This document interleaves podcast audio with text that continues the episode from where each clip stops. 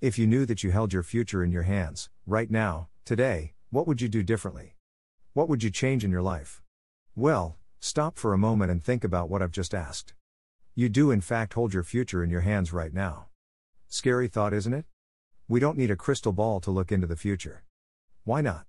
It's quite simple, really. Because if you always do what you've always done, you'll always get what you've always got.